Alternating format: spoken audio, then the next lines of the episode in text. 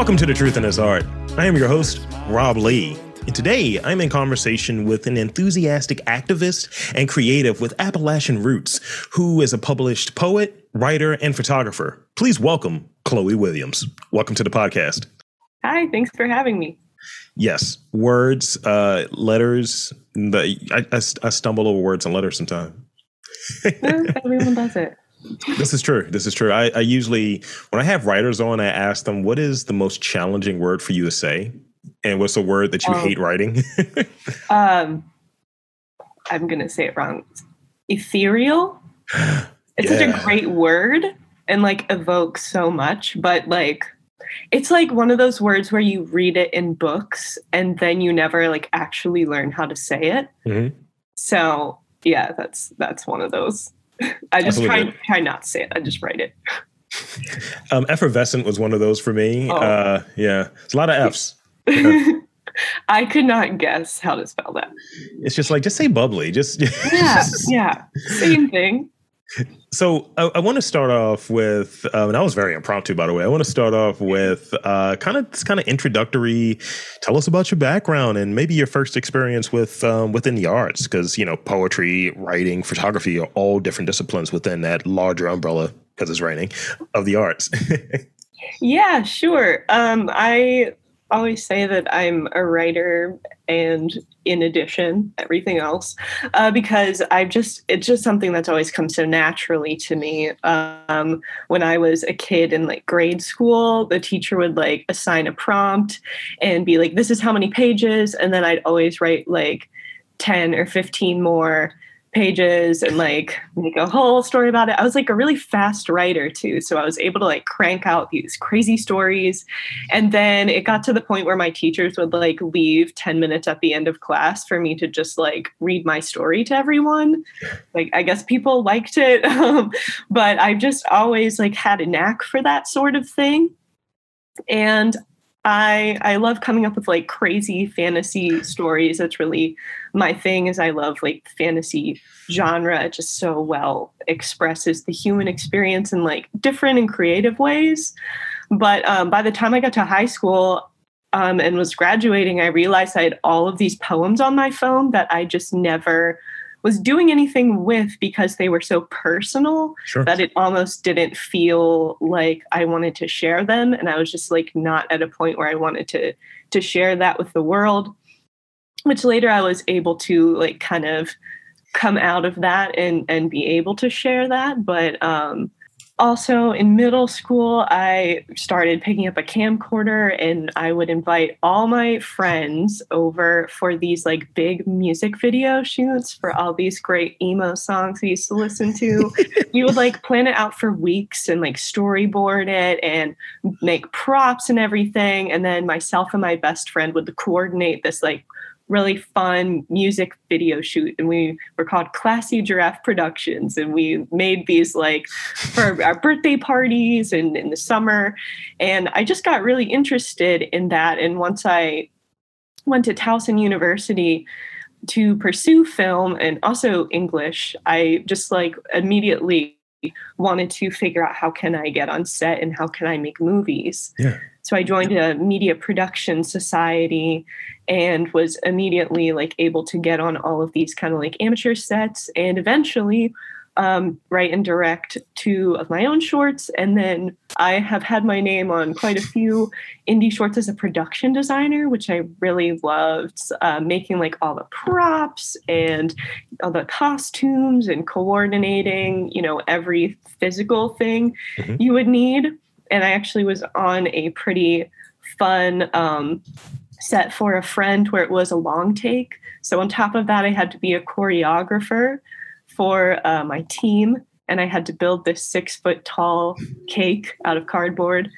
It's just fun. I feel like the production designer just juxtaposes and puts together all my interests. But I love cross-stitching and painting and baking and photography. And I played the saxophone for many years as a kid in a jazz band. I feel like those things, though, like, I feel like there's your art work and then there's your art play. Yeah. And I feel like the poetry and the film, those are the things that I put a lot of like the work into. Sure. And the other things are just to kind of help like cultivate and stimulate like the imagination so that I can do all that stuff. But also I'm like very interested in activism. And I feel like that's almost like a creative endeavor in itself, because you constantly have to come up with new ways to help the community. Just last year, I helped put on a menstrual product drive for the Baltimore Student Support Network at Towson, and that was really great. So yeah, all of the things. Yeah, and I noticed a little subtle references, and maybe you didn't read it, or maybe you have, but subtle references to Austin Kleon stuff or what have you. Still like an artist, and this notion of. He's like, yeah, I'm a writer that draws. It's like I go with the writer first, and also this notion of separating, yeah, like work and play, and kind of if you're an artist, it's like this artistic work and this kind of artistic play, and you know, I've been trying to figure out ways to apply some of that stuff and kind of breaking out what I do here, because sometimes it's. You know, you're struggling as, is this art? Is this not art? And I was like, mm-hmm. I know what it is, but you know, at the same time, I want to do other things with it that makes this like fun for a different reason, to make this enjoyable for a different reason. So, and I think it's attached to, in a sense, one of the things that you mentioned, being interested in activism and working in activism and doing, you know, creative ways to do activism. So like, mm-hmm. I'm an activist for Baltimore. That is kind of the lane that I am, and an advocate for the artists here. And, you know, if I can take my little lane and try to connect people through like community, like focus, like things like doing movie screenings, and it's just an excuse to bring people together. Maybe something good is attached to that of, hey, this is going to be for this fund or mutual aid or something like that. Maybe that's an avenue for it. But really at the root of it is, let's bring people together. We have a lot of creatives together. We have a lot of creatives here. And I think at times they're not together because things are decentralized and sometimes resources aren't there. And people just have and will choose, let me do another shift at work versus doing this fun thing because resources aren't really there.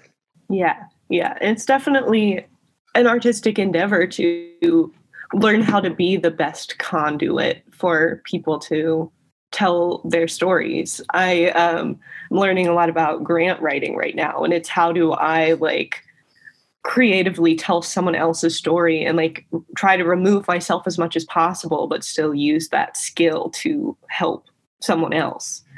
That's really valuable. So. And I have a question in rapid fire that relates to West Virginia because I read that in your background. Yeah. So if you've listened to enough of these podcasts, I have an idea where that question is going to go. So just keep it in your back pocket. But I want to ask you this first one. I moved it up a little bit. So, you know, one of the things I read that you're really into, like, you know, Appalachian culture, what have you. So what are some of the things there? Because I'm unfamiliar. I hear it. I feel like it's popping up in pop culture. I feel like there's hills and mountains. There's a big resurgence of Appalachian culture happening right now. It's such a special place because it's basically a mountain range that goes from New York to Mississippi, and West Virginia is the only state that's fully engulfed in Appalachia. Oh. And the Appalachia Mountains and the Blue Ridge Mountains, where I'm from, is the second oldest mountain range in the world, which it's just like there's so much like magic in that space. And I think there's like twofold of kind of how I relate to Appalachia and understand it as like a very special place, which is, first of all, it has this very like mystic culture. Mm-hmm. And there is a lot in there about like granny magic, older women using the land to heal and break curses. that sort of thing. But also lots of arts and music have come out of there, and maybe not the traditional types of arts and music you might think, like blacksmithing and basket weaving and quilting and pottery, those sort of things that a lot of people now in West Virginia value as like trades. Yeah. But really, they're very artistic at the root. But then there's also legends and folklore. Like, we love our cryptids, the Flatwoods monster and Mothman. And I think people are just very connected to that land because it's so rich and it provides so much. The other piece of it is it's an overlooked area with a history of a lot of poverty. Mm. So it's interesting to see how people have persevered there, and like the necessity to rely on granny magic because you don't have access to like actual medicine. You need to come up with new and creative ways to rely on the wilderness. And I would also be remiss to not acknowledge like the indigenous people that lived in those lands. The Cherokee, Iroquois, Powhatan, and Shawnee people definitely contributed to really nurturing that space and making it what it is now. And I think it's, even today, people say, like, aren't you glad you got out of there? Like, I know a lot of people really look over West Virginia because of it's, you know, the associations with like people really into bad politics and racism and the Confederacy, like there, that all really exists and it is tied in there for sure. Absolutely. But there's this really beautiful resurgence happening right now, especially in the younger generation, of how can we take the goodness of this space and use it to be inclusive and reinvigorate the arts and the trades and foster justice in this space. And I think that's just, it's really, really beautiful. And it's such a special place, and it has informed a lot of what I am and what I create. Thank you. Thank you for sharing that with us. Because, you know, I think I've been there like once. Like, I don't know which part. I was super young, and I think we got lost going somewhere. And I was like, oh, okay, cool. That's, we gotta turn back around. Or I know that my parents went there to, maybe it was a casino or something. Oh, yeah. And a pretty popular casino there. You know, like, we're going to do this. I was like, oh, so just gambling, just leaving me and my brother here. I was like, oh, we would like to go. Nah, this is for parents. Like, okay, cool. So that's West Virginia. This is for parents. That's And I think this is really kind of decent segue here from, you know, talking about your Appalachian roots, the West Virginia roots, to is there one that comes to mind, a life experience that you feel kind of helped shape your creative sensibility? And I know, you know, that a moment ago you touched on West Virginia, so maybe it's something there, maybe it's something elsewhere, but what, you know, have you noticed, like, you know, any specific like story or anything that it's an experience that kind of helped shape your creative sensibility? Yeah. I think, you know, one of the biggest influences on me growing up was the Lemony Snicket series of unfortunate events books, because I just fell in love with those. And those are the reason that I wanted to be an author, because it just, as a kid reading them, like, he did not talk down to me, and he said it like it was, and just really engaged with the audience in a very special way that has really stuck with me. I also feel like I've always been very interested in the concept of home, as someone who, my family is very, very close knit and very, very tied to the West Virginia roots. So it was a bit odd for me to go to Towson and remain in Baltimore. Mm-hmm. I think is a little bit odd or different. So it's been interesting for me to be like, okay, well, where is my home? And like, where do I belong? Because I also lived in Leeds, England for a time. And it was kind of like an interesting moment, because I had 1 year in Baltimore and then I went to this other place, and I just kept displacing myself further and further from everyone that I knew. So I think just thinking about how can I reframe the idea of home to kind of include experience and not physical place. Yeah. And I think another really pivotal moment for me as an artist was when I got 3 of my poems published in a physical book, and that book came in the mail. And I opened the package and I just started like tearing up. And it wasn't necessarily because like, oh, I did it, my work is in a book. It was like, my poems are out in the world now. And I finally got over keeping them to myself and letting myself share this very personal piece of work with the rest of the world. And for me, that was kind of like opening the floodgates. And now I feel like a lot of what I do and put out there is more authentic and not trying to like shield pieces of myself. Thank you. Thank you for sharing that. Yeah. It's one of those things where, you know, I've dabbled in writing and writing poetry or what have you. I remember in high school I looked like a football player, but then it's like, I'd rather write, you know, that was kind of my energy, and writing short stories and poetry and so on.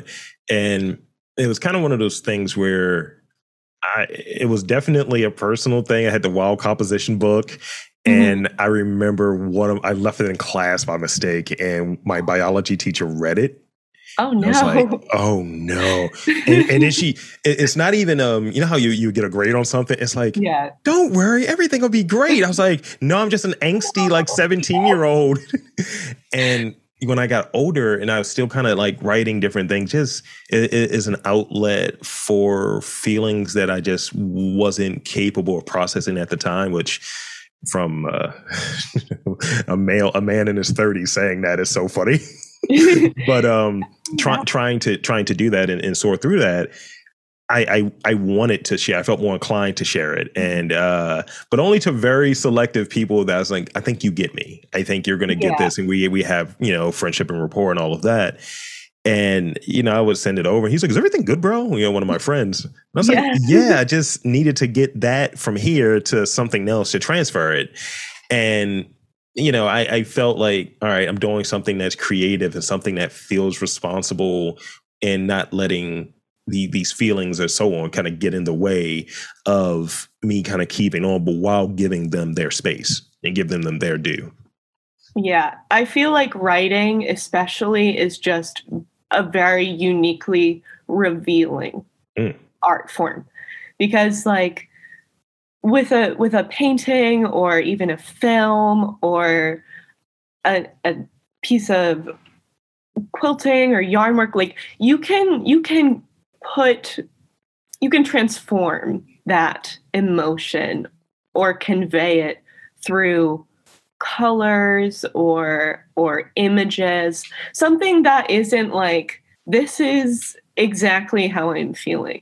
And I mean, in poetry, like you can use metaphor and you can use different kinds of techniques to transform your words, but at the end of the day, it's words on a paper, and that's it. Like there of course like other crazier ways to do poetry, but words on a page, like you can't get around that. And if you show someone that, it's just like bearing your soul. Yeah.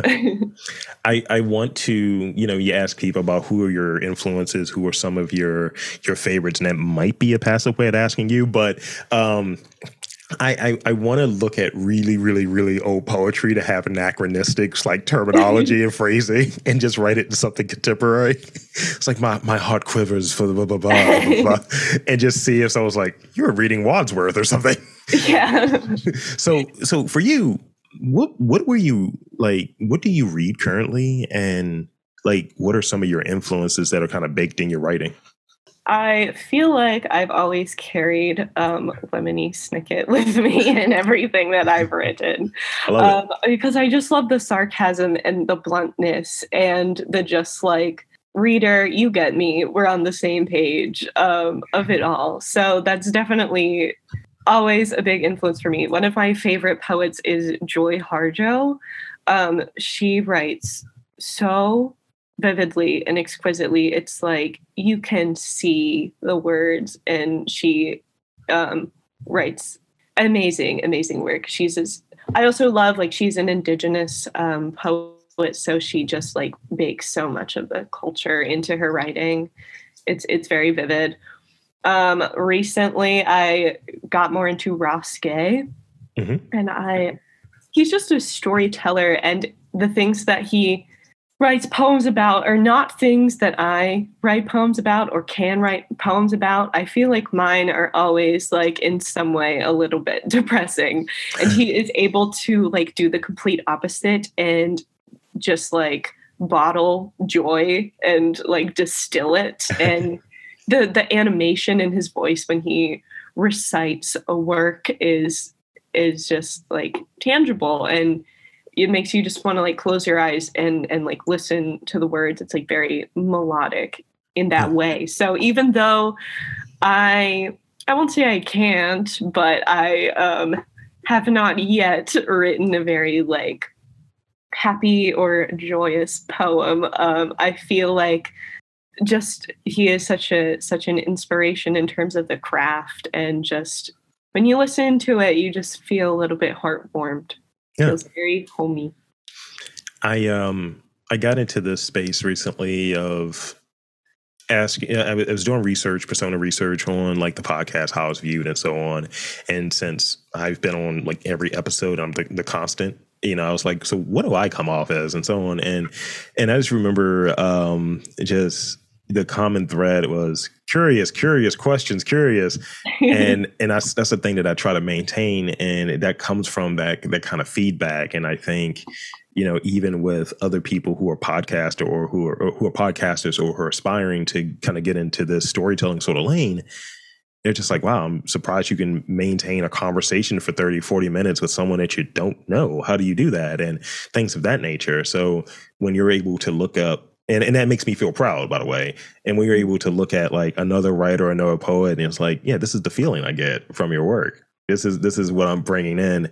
And that has, I would imagine, as the writer, they have to feel like, wow, that's how people are viewing my work. And, you know, when we talk about, like, influence, I always try to do that shift of I have people that influence what I do, and then I'm in a spot where I could be influencing people. Do you ever think of that, like, as you kind of go further into your pursuit, your career, because you're pursuing a master's in writing, right? So yeah. It's a new kind of concept to me, because I feel like, you know, back when I found all those poems, it's like, this is very insular to me. Yeah. This is just what I'm feeling. You know, there's always outside influences, but it just felt like it's just for me. So when you start putting your work out there, it's like, I want to hear those new things that you got out of the poem that I didn't necessarily know I was planting there or didn't plant there for me. It is a little bit scary because, you know, again, like, you are getting a peek into my life, a stranger. But I feel like, you know, the best pieces of work and what makes it really art rather than, say, like, decoration is the authenticity and, like, the soul and the emotion. And, you know, if you go to an art gallery and you're looking at a painting with someone and someone says, you know, I don't get it, but you can tell that there's something there to be got.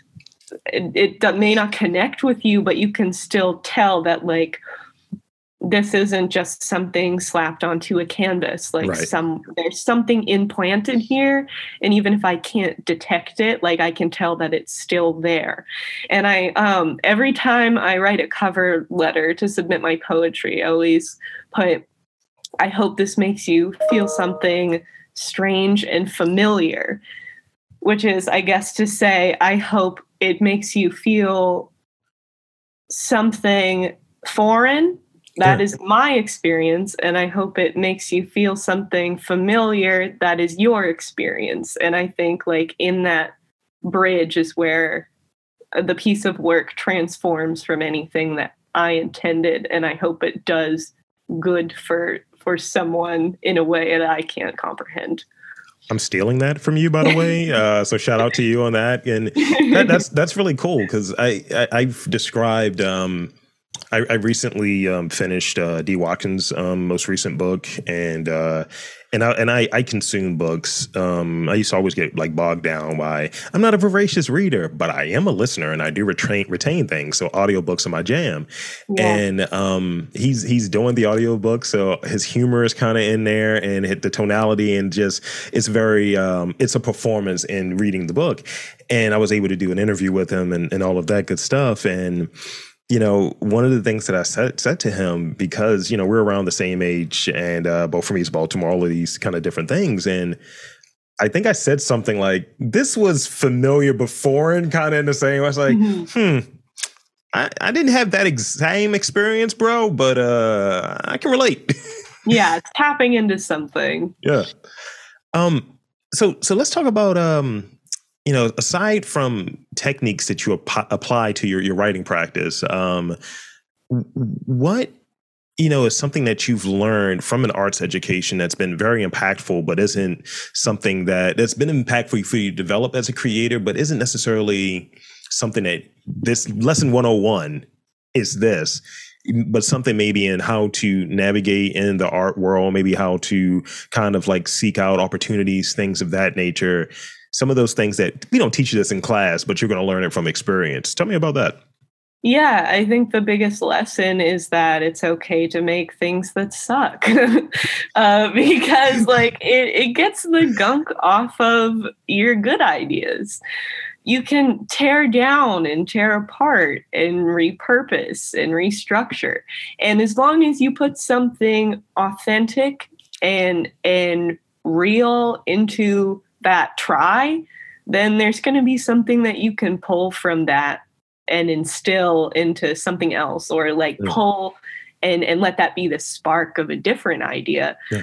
So whatever you make is not wasted. Your body of work is also the culmination of all the like torn up and crumbled up papers in the trash. Like keep all that stuff too, because you know, you can really use it.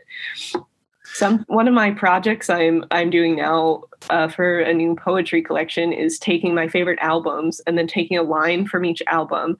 And then that really connects with me. And then cutting them all up, like physically writing it out, and cutting them all up, and then rearranging all the words to make something different. And I think like that came out of this inspiration of like, you can destroy what you made and make it into something else, and it might be better than it was originally. I think we like as artists get really like attached to like one version of something, but you can keep that draft, but be willing to like tear it apart too. Might find something better. So I got three things to say about that, which I love it, by the way. I love that idea. And yes, like I was approached by...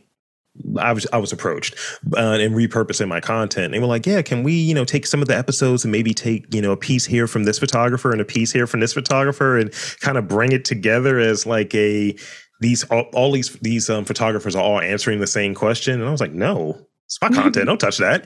And yeah, I like being able to, I like the way you describe that, being able to maybe take something immediately. This is going to sound so corny, but I started thinking of bands that have songs with really long titles. And it's like, you're gonna use like a Fall Out Boy song or something here. It's like, it's a lot of words in those titles.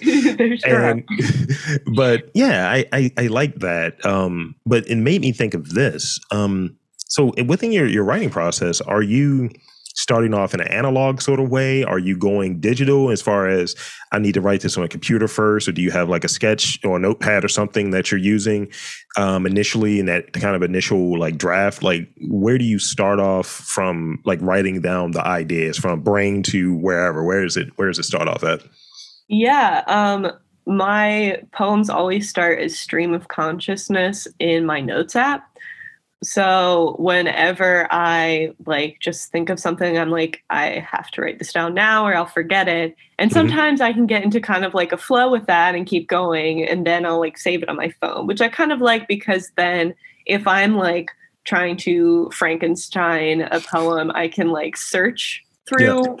I kind of like that feature, but I really like handwriting, and I really like this new process that I described for the new poetry collection, because it lets me be so tactile with it. And I think like physically moving things and rearranging things just really makes me feel kind of closer to the project, because I'm like myself integrated into that process. But I would say a lot of the times it moves from my phone to a piece of paper and then onto a Word document, because a lot of times I have to, you know, format it to submit it. And then I try to make it look as close to the page as possible. Sometimes it changes a little bit, but yeah, a lot of it just starts a stream of consciousness that I just have to like go through and write and rewrite and rewrite until it's something worthwhile. I try to, because I started looking at some of the questions, like when I go through the questions that I have, you know, I try to have like a large table of like, all right, what kind of questions am I looking for? And I'm usually, if I'm not like doing interviews, I'll spend some time during a week of like, let's look at other interviews. How can I repurpose this? How can I retool this? What can I take from this to kind of get to a question? Because you don't want to ask someone, so tell me your process, why you do art. It's like, well, can you say that better? And sometimes it's tweaking, but it's getting an influence and so on. And then being able to develop a voice out of that, of how I want to go about things. But at times I kind of look at the questions and it's like, all right, these feel a little stale. Let me go back through and just stream of consciousness. Like, okay, I know about this person's stuff, and I always come with some degree of curiosity, but you know, there are certain like things. It's like, this is my jam. Like if I'm talking to a chef, talking to a painter, talking to a photographer, writer, it's like, oh yeah, I got questions for you. Like just off rip. But if it's like, yeah, I'm a sculptor, I don't know a lot about it. I do revere the form, but I don't know a lot about it. So, you know, I'll, you know, try to come up with questions that are meaningful and things of that nature. But I find that if I have like that table and I go stream of consciousness and I try to insert some of the questions from the table, or if I just pull out a notepad and I'm like walking somewhere and it's just idea hit me, I got to write it down.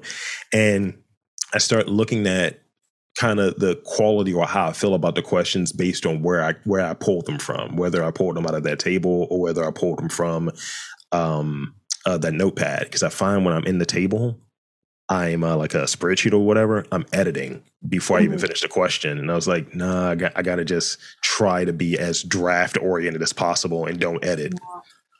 Yeah, I think that's so important, to give yourself time to just be human on autopilot, because that's where most of my poetry ideas come from, is like a thought that I have randomly while doing something else that I have to write down.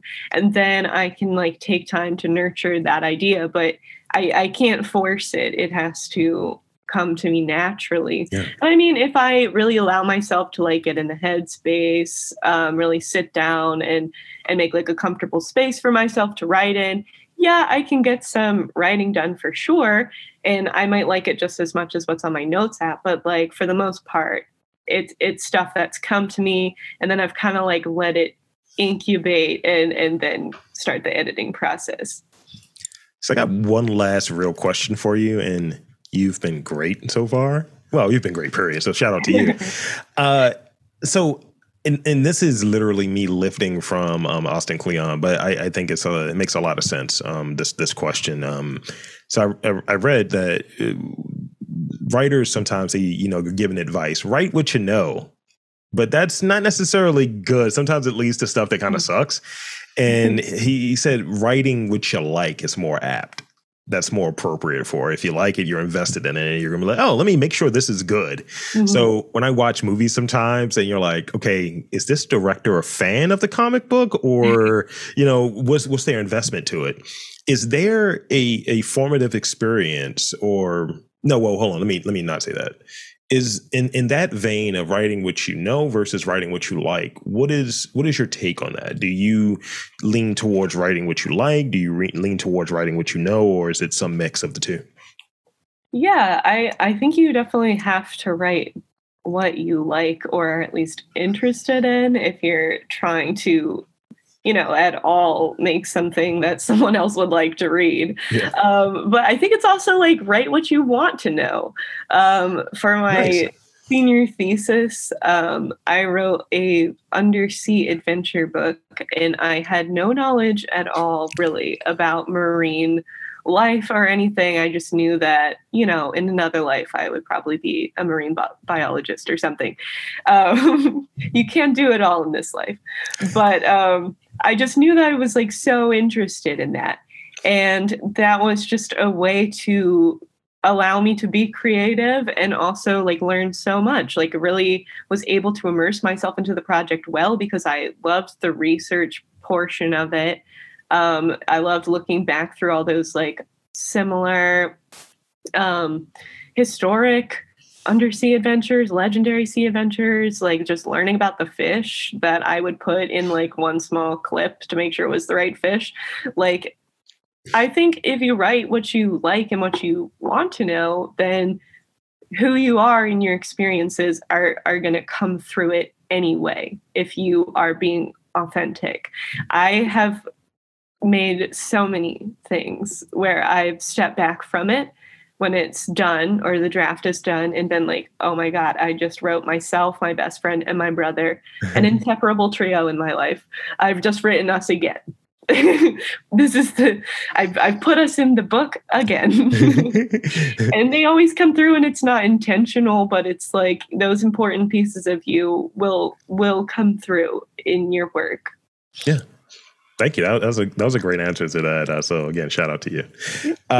So that's kind of the end of the real questions. I want to hit you real quick with, I got a couple rapid fire questions, and you know, you've listened to enough podcasts to know not to overthink it. Just, you know, now remember, one of them is very trolly about West Virginia, just so you know. Okay.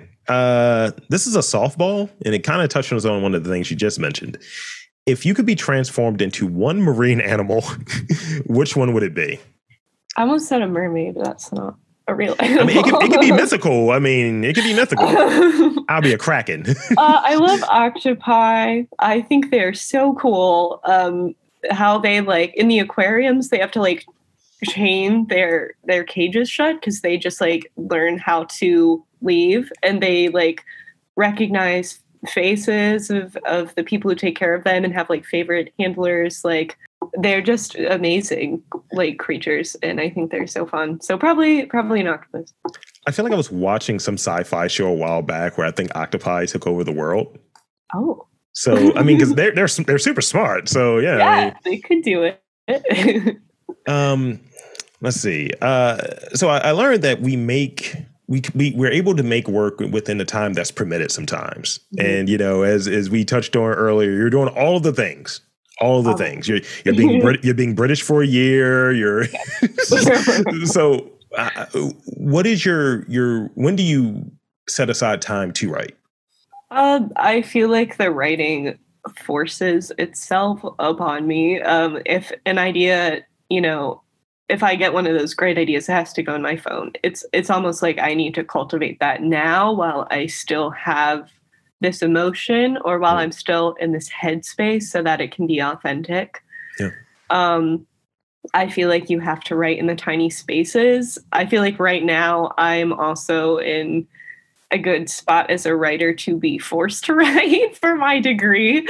That definitely helps. A lot of what I write is for my master's, but I always try to like, how can I take this project and like make it for my own benefit?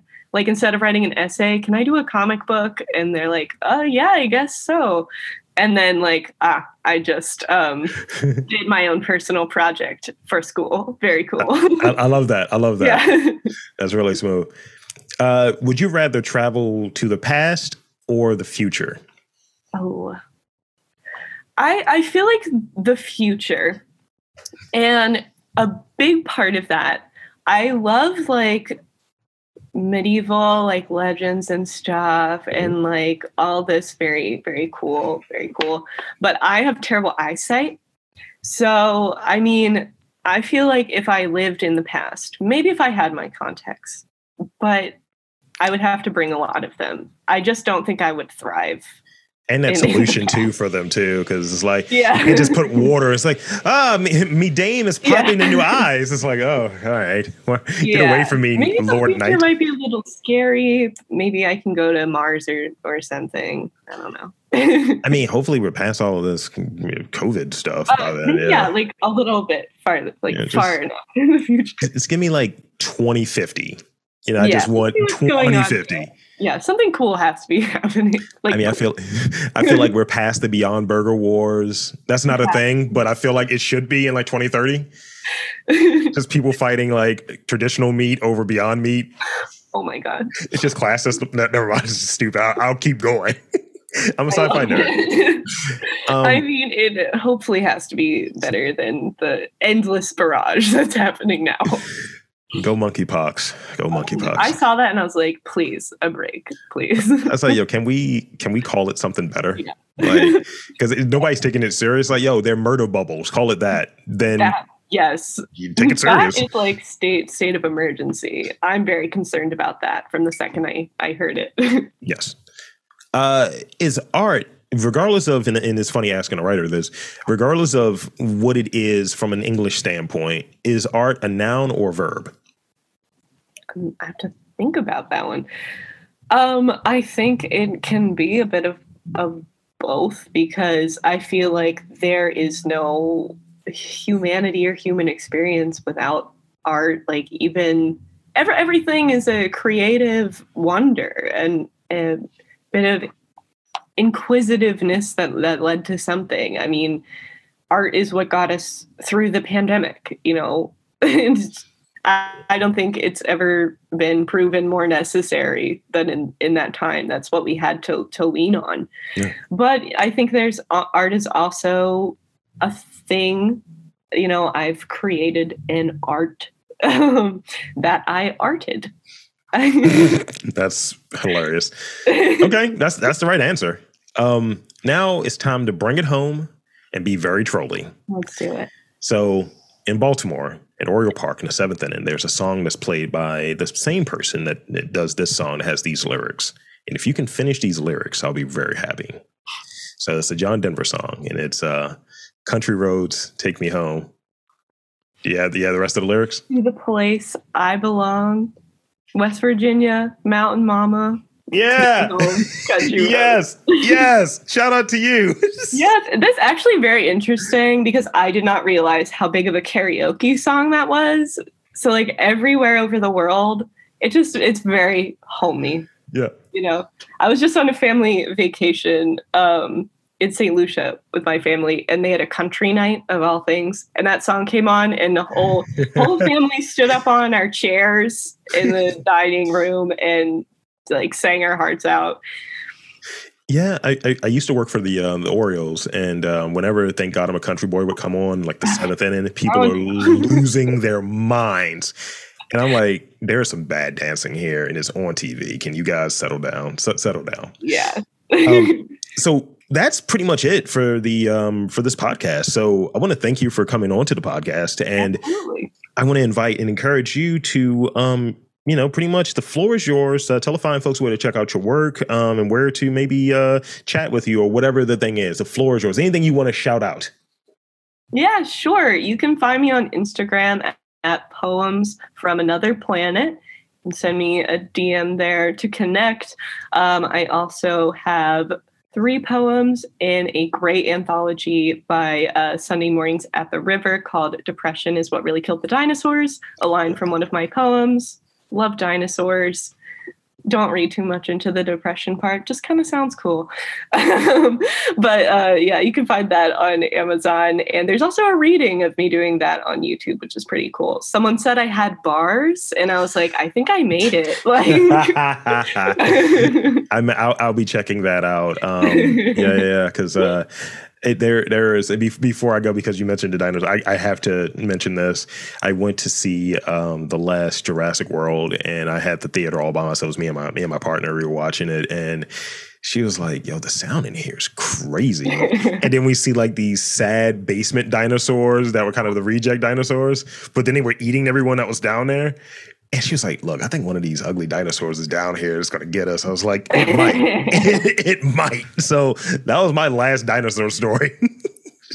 Oh, I love some dinosaurs. Jurassic Park, that's my whole thing. I got a review of that, the first one coming out soon. So I'll make sure you are able to check that out because I do movie reviews as well. Yes, please. There you have it, folks. For Chloë Williams, I'm Rob Lee saying that there are writers, artists in and around Baltimore. You just got to look for them.